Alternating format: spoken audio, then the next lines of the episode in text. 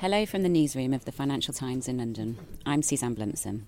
Banco Santander said this week it would no longer hire Andrea Orcel, the outgoing boss of UBS's investment bank, as its chief executive. The amount that the Spanish bank would have had to pay Mr. Orcel to compensate him for deferred stock awards earned during his career at UBS was apparently just too much. Patrick Jenkins discusses what went wrong with David Crow and Stephen Morris just when you thought nothing could get more exciting than Brexit and the Tuesday night vote, which saw Prime Minister Theresa May's deal stunningly rejected, Spain's biggest bank, Santander, unveiled some stunning news of its own. This was the revelation by Ana Botín, the executive chairman of Santander, that the chief executive that she had recruited back last autumn, Andrea Orcel, that she was hiring out of UBS, was no longer going to come and take up that job. David, this was, it's fair to say, a pretty surprising piece of news. What on earth happened? So, very surprising and very embarrassing for Santander. They revealed that the chief executive that Ana Botín had handpicked to take Santander forward was no longer joining the company. Apparently, after a major row over his compensation package.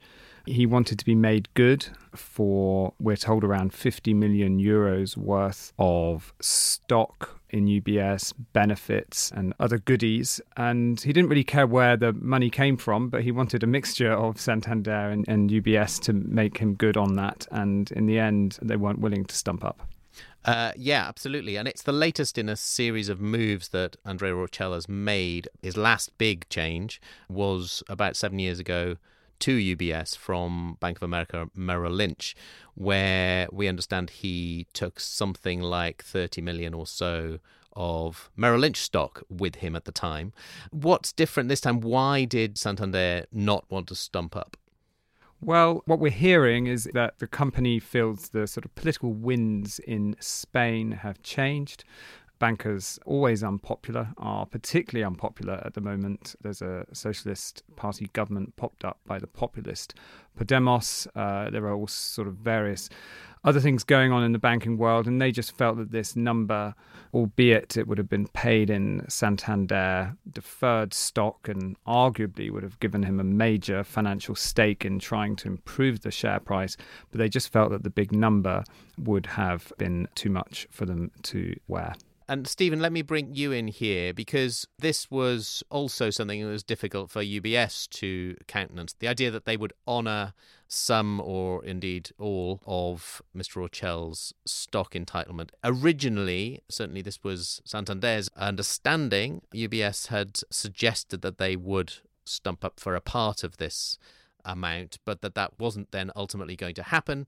They perhaps didn't want to be seen to be paying out money unnecessarily either.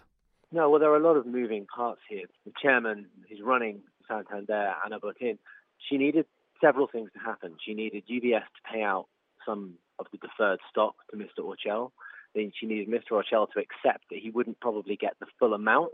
And they needed the Santander board to sign off on this eye-watering amount of money that would be required to bring him she gave Orcel her guarantee that she could make all this happen. And then it transpired a few months later down the line, because remember, this was announced last autumn, that none of those three things will fall into place to make this deal work. So, in a way, it's a bit of a blow for her credibility. She's handpicked a successor who was going to come in and help her sort out the bank and take it into the future, digitize it, alter its geographic footprint, reinstitute central control over its far flung geographies. And now she's had to reappoint the person she just moved out of the CEO position. And I think it's what's fair to call a bit of a lame duck appointment. So everyone's lost a bit of credibility here. The man, Mr. Orcel himself, Ana Botín, in trying to appoint this person and actually failing to get it over the line, and UBS um, for revealing just how much money they've been paying this guy over all the years. David, when Mr. Orcel was going to be going to a competitor, why was there ever any idea that UBS might stump up for some of his pay? I mean, surely it was never going to be in their interest to do that. Well, I think the gamble, and it was a gamble that Santander was taking, was that as a major client of UBS, which it must have handed millions of euros of fees to over the years, that um, UBS would be very concerned about preserving that relationship. Indeed, that relationship is probably worth more to it than the money it would have had to pay to Mr. Orcel. But you, again, I think the optics of that in the near term were less bad than handing him the shares. And one final word on the UBS angle. Stephen, do you think it's fair to say there's an irony in the outcome of this? Because if they were loath to stump up at least part of the package that he was going with to take a share of that when he was going to go to Santander. Now that he's just leaving, he is entitled to his full package and they are going to be left financing that whole 50 million package. Well, exactly. If he went and sat on the beach or ran a farm for seven years, he would eventually get all of that money paid out in UBS stock. And there's also a question about how the very close financial relationship between UBS, who've been the main advisor under Mr. Orcel to Santander for years, how that plays out down the line. Now there seems to be this tripartite Barney that's been going on for the past few months. So it looks like unless Mr. Orcel decides to join another institution, which would, of course, take a big gamble by then because now everyone knows what this man will cost to bring him into your bank or financial institution.